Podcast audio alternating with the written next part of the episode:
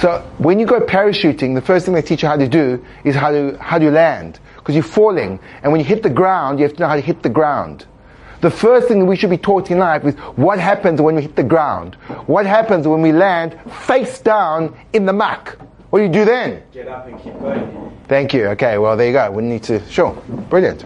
There you go. Well, okay, that solved that problem. Why are you behind me? Come, come, come. I don't know. How's it, bro? Thank God. Yeah, good. Okay. Um, for media purposes, I'm not quite sure how this is going to go down, but I appreciate the, the gesture. So when you parachute, when you parachute, what happens is the first thing you learn to do is how to hit the ground. When you live in life, the first thing we need to be taught is what happens when we hit the ground. Because when we hit the ground, that's when the trouble starts. When you hit the ground, that's when the trouble starts. So what do you do? So yes, you should get up and go. But what happens when you're sitting there and your face is in the mud and the last thing you want to do is lift it up? You feel that it's over. You feel that this is it. You feel angry. You feel hopeless. You feel I can't go on. Whatever the hitting the mud in your life was, what do you do? What we are learning about is how to fall down. What do you do when you fall down? What do you do when you fall down? It's called living with the growth mindset. Living with the growth mindset means the fall in itself is an artificial construction of a false version of reality. In reality, there never was a fall.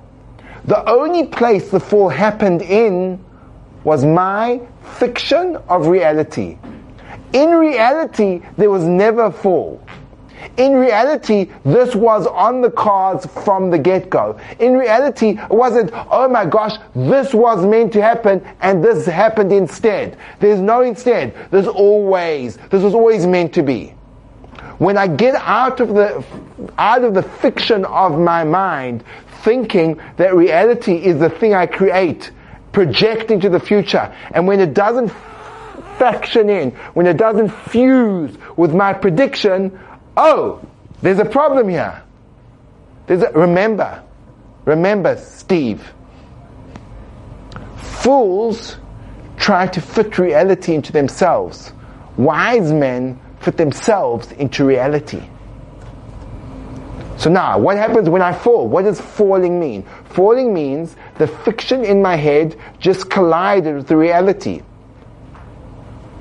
What stops me from getting up? The recognition that it's just a fiction. I think it's still true. But clearly, the events have demonstrated to me that it's not. So I decide to go on a run and I'm keeping time because I need to work on my time. And I'm running, running, running. And I get to a point and all of a sudden there are roadworks. And there are, there are um, workers that say you can't go this way. You have to wait.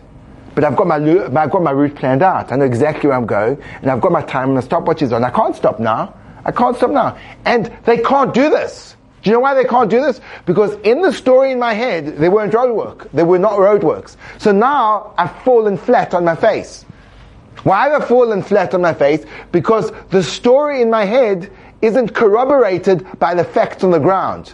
So obviously the facts on the ground are wrong, wrong and my story is right.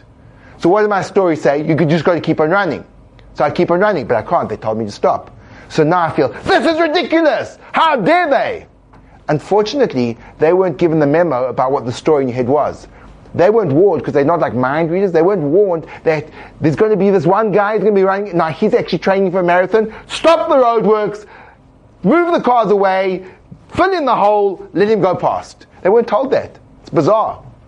How could they not be told that? It's like basic information. After all, I am the ruler of the world. Didn't they realize my upcoming arrival?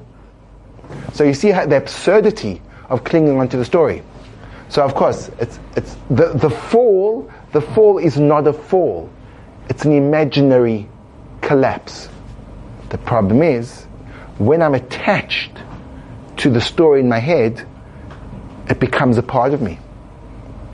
And when there's a part of me, even if it's a legi- even if it's a it's a fictional part of me, and the part of me that I've created in my head is suddenly wrenched away from me, it hurts. It just hurts. Because pain is the experience of having a part of me removed. And it doesn't matter if the part of me was based on evidence and reality and good thinking or it was based on fiction and imagination and bad thinking. At the end of the day, it's a part of me. And when a part of me is, is, is ripped away from me, it hurts. So now we go. My story, my story collapses. But now I'm feeling angry, frustrated, disorientated. How could this be? So on an intellectual level, I can say to myself, listen, obviously this is just a story. On emotional level, my emotions don't speak that language. My emotions say, go jump in a lake. Oh, master intellect. Right now, this has messed up my entire structure of where my jog was meant to go. And I use the word jog because I don't want, you know, hectic run, but we use the word jog for those of the less athletically adept. Good. So what do you do? So emotions can't be can't be wished away. But what you can begin to do gently and compassionately is begin to engage begin to engage in what's called an internal dialogue an internal dialogue. Very often, that internal dialogue also requires some level of groundedness in order for it to begin. Step number one, just breathe. Now, as you're breathing, your emotions are still roaring inside of you. How can this be? I don't believe it. How can this be? Breathe in, hold, two, three, four, out. Hold, two, three, four. In, two, three, four. Hold.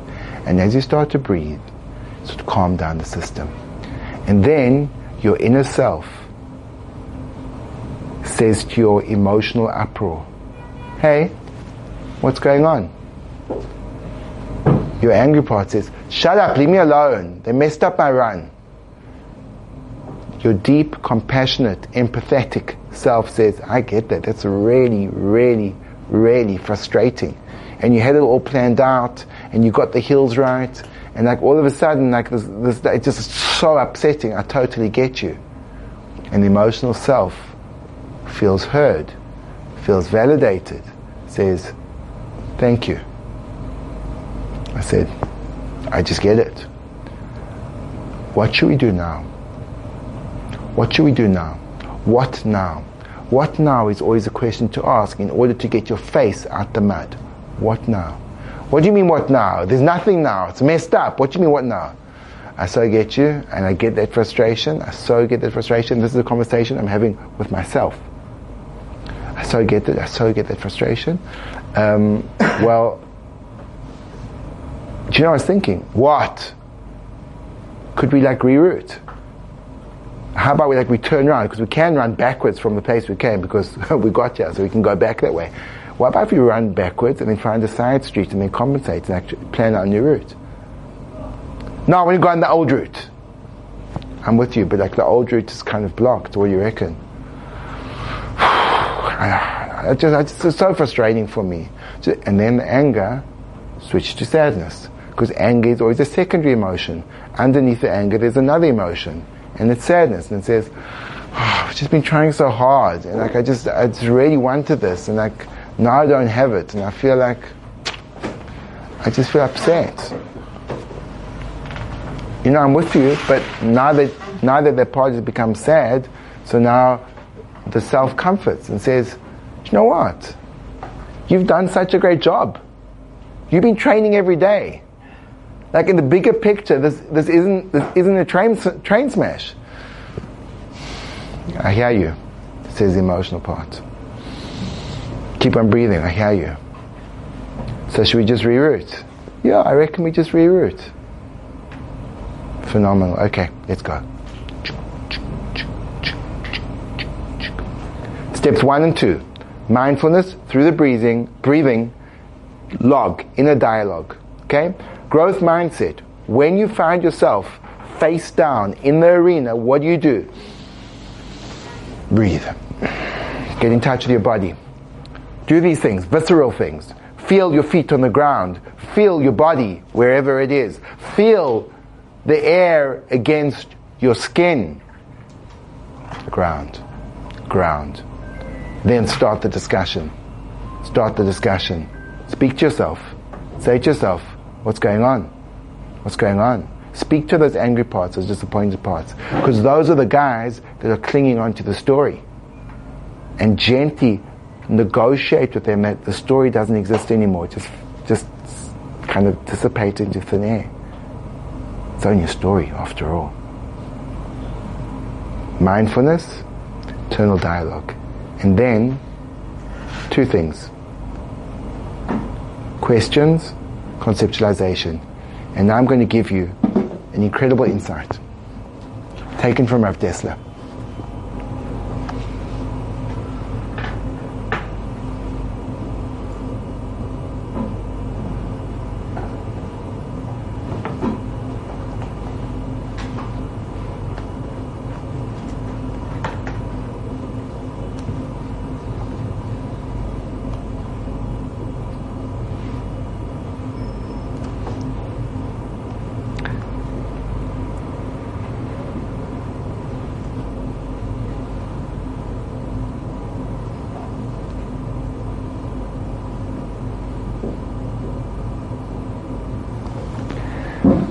Way that the narrative of the fall of humanity is described in the biblical set of events is this calamitous failing on behalf of Adam when he is seduced to move from a world of objective reality, true and false, to a world of subjective value, good and bad. Eating of the tree of good and bad. True and false is objective, it's clear cut. We know where everything stands. Good and bad is completely relative. We move from a world of absolute to a world of value. The antithesis of this being called Adam, if, if you will, was the anti, anti-man. It was this, this, this, this thing which is referred to the serpent, but clearly it was not a reptile in any way. It was the externalization of the negative side, the dark side of man. And the dark side of man tries to beguile, pull, convince, persuade the light side of man to fall prey to slipping from a world of objective reality to subjective experience. And he does. And as a result, this force becomes integrated, integrated into the human psyche. And now we are filled with conflict as the anti-man and the man, anti-person and person struggle for dominion over the territory of our life. And it's described as a snake, a slithering force that bites on the ankle, bites on the ankle, on the heel, the lowest part of the human person. The lowest part. What is that? What is it? That the negative force bites. What does it mean? Metaphorically. The negative force attacks the heel. So if we look at the structure, the anatomy of a person, and we recognize that the head, the seat of intellect, is the highest just as it is in the physical proportions. And the lowest part of the person is the foot which touches the ground and is connected to the soil. On a hierarchy of humanity, the foot is on the lowest level. The heel the touching point to the actual physical material is a metaphorical expression of the lowest part of man. That's where darkness prevails. What does that mean? Moshe Rabbeinu, Moses, is walking in the desert.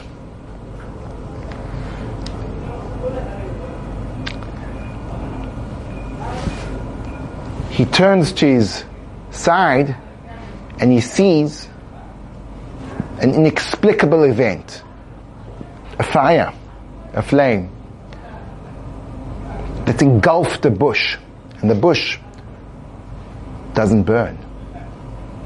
He's attracted to this quizzical scenario and he starts to walk towards it. Fascinated and curious, as we all should be.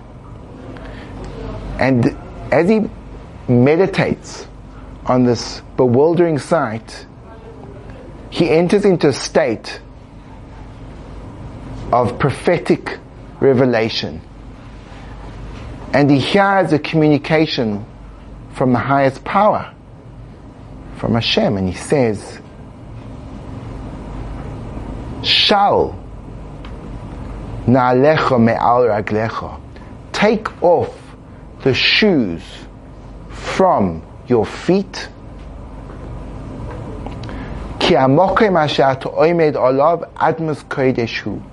Because the place that where you stand is holy ground. In that moment, he received the secret of how to fall in life. We think falling is a mistake. We think when a person slips down to the lowest possible level, the level of the heel touching the ground, then he's the most distant from spiritual enlightenment. And to that, prophecy reveals ki admas kodesh, who? That's holy ground. That the point of spiritual ascension is at the point of the deepest failure. That's where you'll find the light. That's where you'll grow. That's where the work is. The work isn't in the lofty head. The work is in the lowly heel. Which means, where does the work of spiritual growth begin? At the point where the story collapses. The point of failure the point of, but I had it all rigged up. Where's it gone? Of disappointment, of sadness. And that's where the light lies. But how do you access that light? This is the way it works. Ground yourself. Be mindful. Dialogue with yourself. And then question curiously as to what just happened. What just happened to me? And then, what lesson can I extract from the experience I just had? So this is what happens. I dialogue, I've been able to appease my angry parts that we can just relocate and we can do a different route for our jog, for our, for our run. Running. And then after the run, I'm sitting there and I'm thinking to myself, wow. You know, like actually when I think about it, I know they're doing roadworks on their road. Like happens all the time. They've been doing roadworks on their road for a long time. I actually could have, I could have thought about the fact that there may be a, you know, there may be a hitch. Do you know what? I actually notice, questioning, I notice that, or has this kind of thing ever happened to me before? It actually does. Like, I actually feel like I've got this, this, this, this, this pattern of behavior where I don't expect the expected, and then when it comes along, I kind of get very flustered. I, yeah, I have noticed that. In fact, I actually feel like a lot of the time, I actually lack, I lack a bit of foresight. I don't actually think about options in the future. I just kind of just go with it, and then I land up, you know, being surprised, and I land up getting frustrated and angry, and like, and then I just I just get stuck. You know what I'm thinking? I'm thinking like I could possibly use this this kind of this event as an anchor, because only experiences influence influence us. Ideas don't. They just remain in, in the head. They don't touch us. But the experiences we feel, they're visceral. We get them. And like I just feel that frustration, but that frustration was such an unfounded one if I really just thought ahead a little bit. I don't want to feel that again. And I've got that visceral experience. I'm going to use it as an anchor to help me think with more foresight. And the lesson I'm going to pull out of this is the importance of planning. Just thinking a few steps ahead of where I am. You know what? That's brilliant. And then I actually I can even think about how I can apply it now because I've got another run planned. This time I'm like way more conscious of to make sure that there can't be any potential obstacles. I'm re- already thinking ahead. and the truth is, you know, if I think about thinking ahead, I've often not thought ahead in my life. I've often just gone with the flow. And it's often been to my disadvantage. I'm actually going to think about how I can be more forward thinking. Whoa. So, you know, I'm not saying it was easy, but I grew from that. The place where I fell was holy ground because I picked myself up and I moved myself, and now I've got this whole new skill set of forward thinking being. And that's, that I'm a day so precious. Had I not fallen, I would have remained unmoved, uncultivated. So, ironically, the point of fall is not the end of growth, but the beginning. And failure is not negative, it's the hallmark of success. And falling is not a aberration, but a assistance to growth.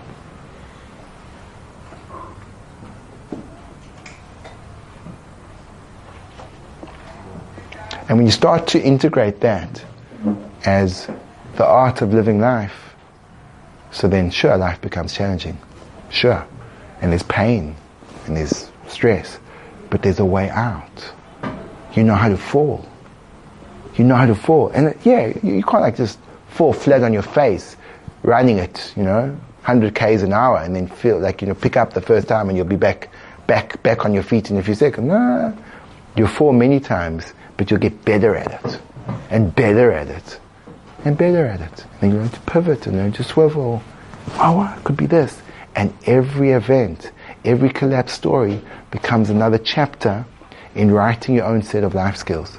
It becomes another principle that you can focus on, meditate, and you should meditate on it You should go back to that and go back to that place where you got disappointed and think about the part of the lesson and process it and use it to move yourself forward. And then it becomes such a powerful aid. You go, oh my gosh, I'm so glad that happened. Not at the time. But now when you look back, you go, whoa, that was, that was hard, but that was a life changer. And then you'll start to find out that actually, no pain, no gain is very often the truest of all statements. And then you start to be a little bit more open to embrace the notion that pain is not bad, it just hurts. But it could be the necessary ingredient of growth. And then you start to grow. As opposed to living this kind of really passive, evasive, avoidant life. We, no, there's pain there, I'm going to go this way, and there's pain there. And then what you land up? Lost, depressed, trying to avoid falling on your face. Actually, is the greatest tragedy of human development.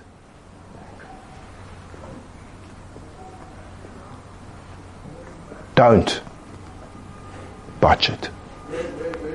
Fall, ground, discuss with yourself. Question, conceptualize. And then the growth mindset, synergized with what's called mind log, mindfulness in a dialogue, quest con, mind log quest con. Mindfulness, get yourself back to yourself. Get involved in the internal dialogue. Question, what are the things that you learned from that fall? And conceptualize it. Make it into a principle that's going to help you as a tool in life. There you go. There you go. Living life like a pro. Got to become a pro at living life. Here are the skills. Take them. Or leave them and just go back to the default setting of mediocrity. The choice is yours.